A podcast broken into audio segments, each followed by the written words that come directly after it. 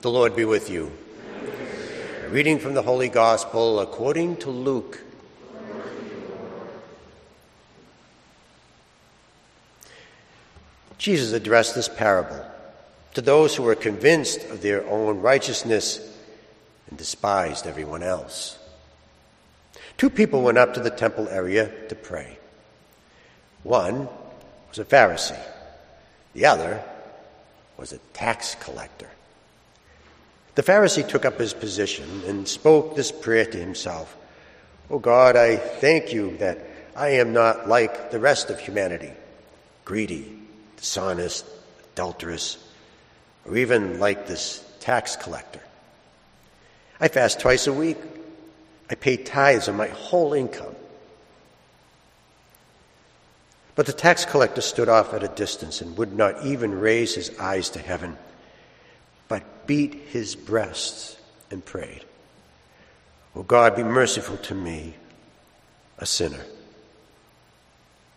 I tell you, the latter went home justified, not the former. For whoever exalts himself will be humbled, and the one who humbles himself will be exalted. The Gospel of the Lord. Praise to you, Lord Jesus Christ.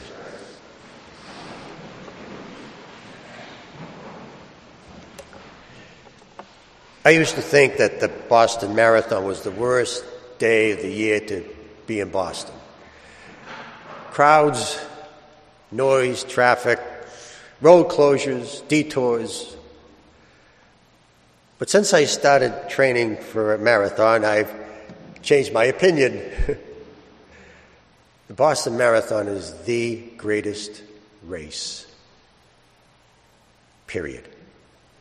It doesn't matter who you are or where you're running. Boston is the standard by which all runners judge themselves. And the reason why is because in Boston, you have to qualify.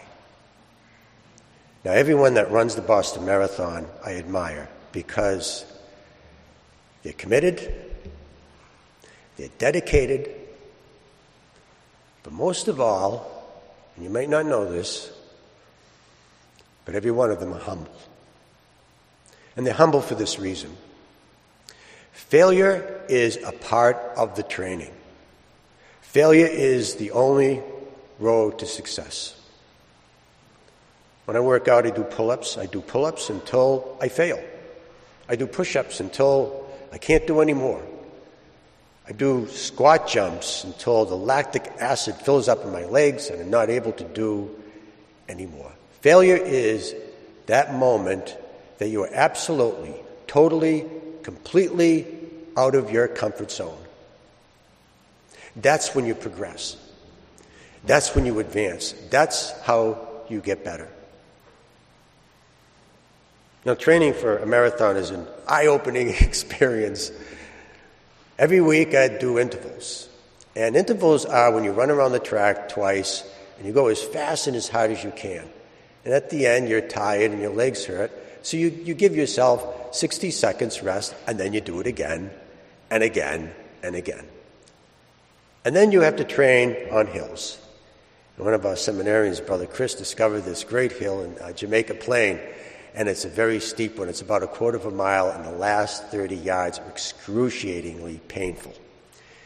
On the top of the hill, there is a knee wall made of concrete, and I'll sit on it, and I'll be hun- hunched over and trying to get my breath. And when I'm no longer dizzy, I'll stand up, and together we'll walk down the end of the, we'll go out, walk down to the bottom of the road, and we'll bowl, and we'll do it again and again and again. And then there's the long runs. Brother Miguel and I were training for the marathon. We get up at four in the morning when everybody else is asleep. And the hardest part about training for a marathon is progress is so slow. I'll look at my watch at the end of a run and say, that's the same time I had a month ago. Well, last week when Brother Miguel and I crossed the finish line of our, my first marathon, his second, they had a screen. And on the screen was our names. And I wish that every human being ever born was able to experience what I felt at that moment. Now, the reason I'm telling you this is because Paul, in his the last second letter that we heard today, says, I finished the race. Now, Paul is in prison. He's going to go on trial. Things are not going very well, and death is imminent. So he writes to Timothy.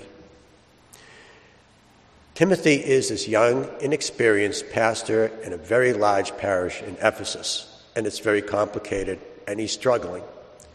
So in the letter, Paul says to Timothy, I want you to come to see me. And the reason why he wants him to come to see him is because he wants Timothy to see him finish that race, to see what it's like to be committed. He wants him to see what it's like when you dedicated your whole life. It's the greatest experience. And he needs, he wants Timothy to know that. You know, when I go to bed at night, I, I pray to God, I say, God, I really hurt today. And God will say, good. You're out of, you're outside of your comfort zone. You're, you're, you're progressing. You're getting better. And then I'll say to God, God, I really struggled today. And God will say, good.